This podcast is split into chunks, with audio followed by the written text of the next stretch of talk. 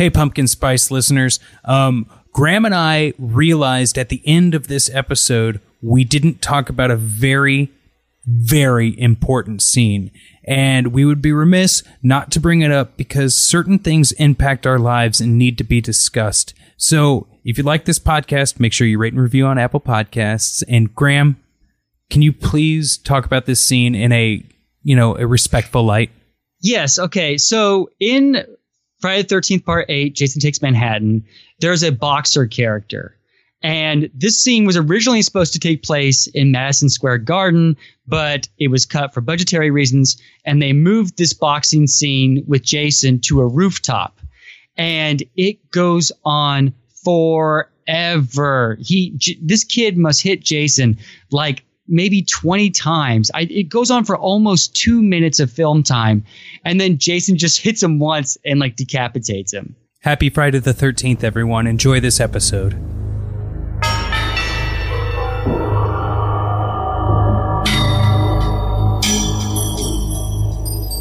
Welcome to Pumpkin Spice Podcast. It's a seasonal podcast for fans of horror films. I'm Rob Schulte. And I'm Graham Young. Graham, what a film. Friday the 13th, Part 8. Jason Takes Manhattan. I'm already asleep. Look, this was a huge disappointment for me, not only uh, yesterday when I watched the film, but when I was a kid seeing the trailer for this. And it's just have that, that striking image of Jason standing in Times Square. Um, it's such a striking visual image. Um, Looks and so cool. Yeah, and so everybody that I knew was like, "Oh man, this movie's gonna be so great! I can't wait to see it."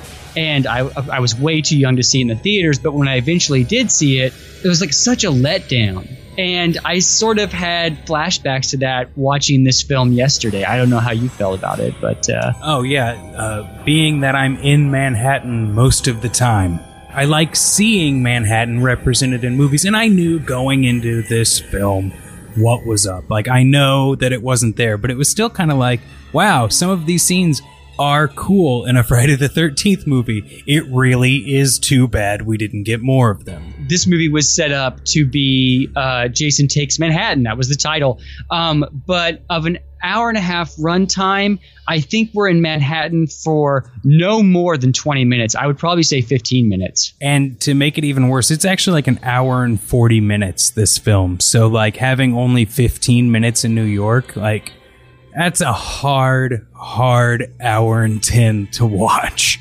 Yeah, um, and one of the reasons why it's so hard to ro- to watch, Rob, and maybe you can agree with me on this, the MPAA slashed this movie to bits. I mean, the kills in this film are particularly pretty weak. Oh, yeah, it was boring, everything about this. And you know what? Let's just, Graham, give me that 30 second synopsis of this one. It might even be five. Yeah. Um. Okay, so I'll do my best. So, like, here we go. So, Jason boards a ship that's headed towards uh, New York City with a bunch of high school seniors. He kills everybody. They sink the ship. They make it to the shores of New York City. Well, he and doesn't Jason, kill everybody. Because yeah, he doesn't kill everybody, but then the survivors make it to New York City in like these life rafts, and Jason c- continues to stalk them in New York City until he's uh, doused with a good, uh, uh, good bit of uh, toxic waste. the end all be all, the the Deus ex machina of uh, '80s horror films, Toxic Waste. Rob, you know that I love uh, the Toxic Avenger uh, by uh, Lloyd Kaufman and Michael Herz. It's one of my favorite movies. Um, so it was interesting to see sort of yeah that toxic waste craze that was going on in the 1980s. What was something that you liked about it? Um. Okay. There's there's actually several things I really like about the film. I think it was really, uh, the the cinematography was wonderful. Um, even in the ship, there were some really great shots, and I love the way Jason looks without his mask in this film, um, especially when he gets um, hosed down with the uh, toxic waste. It's a really cool image. That being said, yeah, really none of the actors in this film really stood out to me. So I guess just a lot of cool visuals, but not a whole lot else. I liked the Teenage Mutant Ninja Turtles type opening montage. Yeah, wasn't that bizarre? I'm not even like that much of a big fan of Teenage Mutant Ninja Turtles, but that first movie and then the opening of this movie are practically like, look how terrible New York is. Crime Yeah. everywhere. I just want to dive into what I think is my biggest takeaway from this film. Go for it. Jason Voorhees is a sentient zombie. Is he's like a Frankenstein, So that's where like we're a at. Frankenstein monster. Yeah, um, it seems like electricity sort of with with six and now eight uh, is being the device of uh, resurrection. But it's more than that. It's when like Jason shows his mask to the punks or shows his like raw face to the punks to scare them away or actively choosing to hide on spaces on a boat but not hide in New York City. Like things that are choices and reactionary. Also, he feels pain? What? Like what I, I I don't know what this guy is, but he is convenient when necessary. Yeah, that's exactly what it is. And this whole movie is convenient. How about the fact that uh, Jim or what's his name at the very beginning of the film is Gees telling character? Well, yeah, he's telling the story of Jason Voorhees as they are their boat is going past his corpse and the anchor sort of hits an electrical line and brings him back to life as he's telling the story. I mean, this whole movie is just um, a bunch of coincidences that seem to line up perfectly. He also when he puts on the hockey mask, it happens to be Jason's hockey mask. exactly, including the axe mark Yeah. from part three. Oh my god, I don't care if the MPAA didn't like this scenes from this one. There are ways to fix it. That ah, this goes back to what I said in a previous episode, Graham. It's frustrating because there are a lot of people out there that would make a better film for millions less. Yeah. Um, and this was the most expensive Friday the 13th to date. And I also want to mention just really quickly that this is the last film um, that uh, Paramount produced. The franchise later moved to New Line Cinema.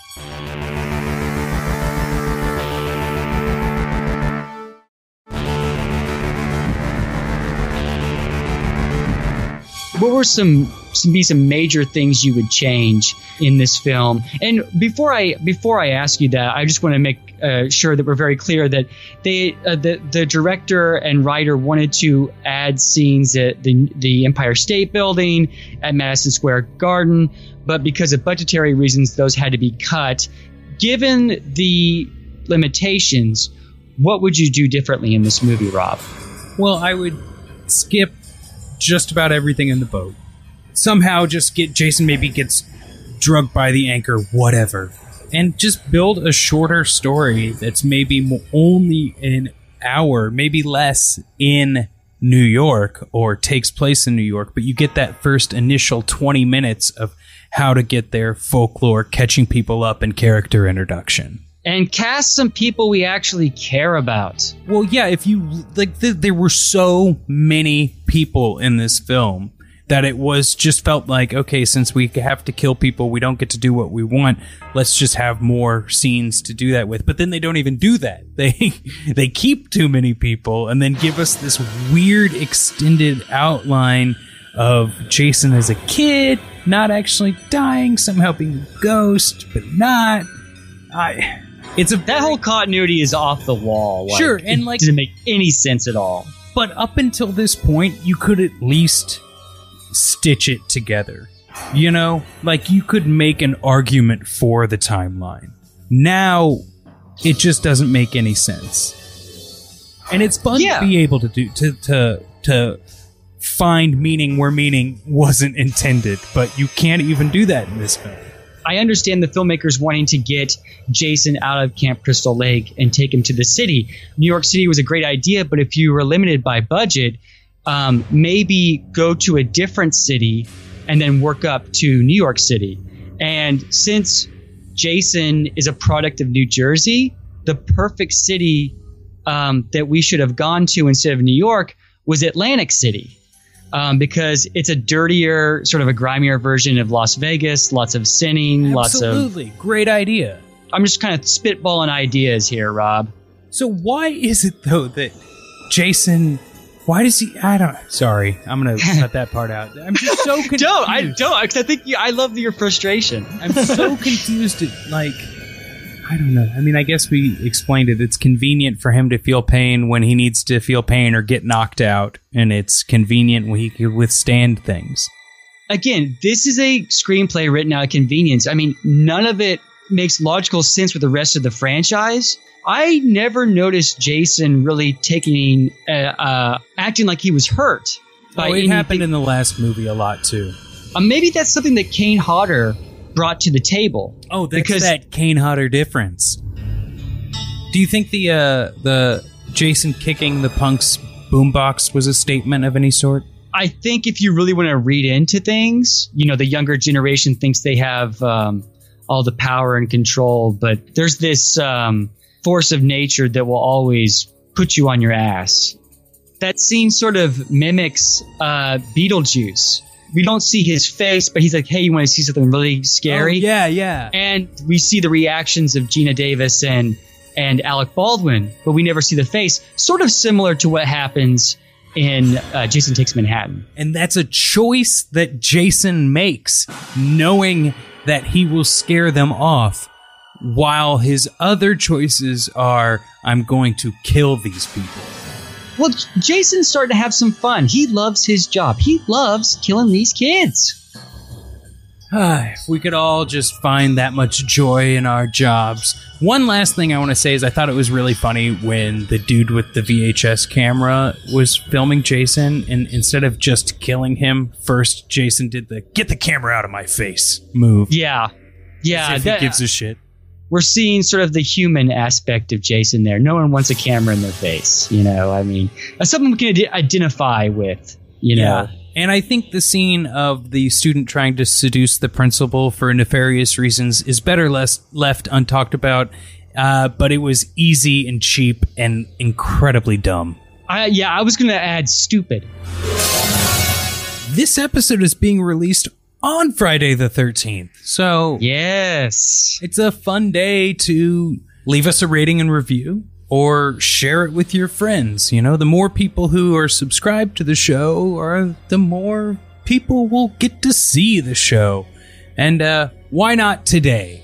Right, Graham? And absolutely. And Rob, if you would allow me to just give a quick plug, I'll make this very quick. oh, quick. please do. Um, I live here in Austin, Texas, and at the Austin Film Society, we have some of the best programming uh, in the world. Like I would put our art house against any other art house in the world. And this Friday the 13th, we're showing Mario Bava's Lisa and the Devil. If you don't have any plans and you're living in Austin, check that out. You don't want to miss that. It's going to be a great film. and you know what? I'm going to go even further. If you live a few hours from Austin, maybe make the trip. Yeah, come on, come out and hang out with me, man. We'll talk movies and and have a good old time. It's it, I'm telling you, if you want to find the coolest people in Austin, go to the Austin Film Society Cinema any given night. You're going to meet some of the greatest people you've ever met in your life. It's fantastic.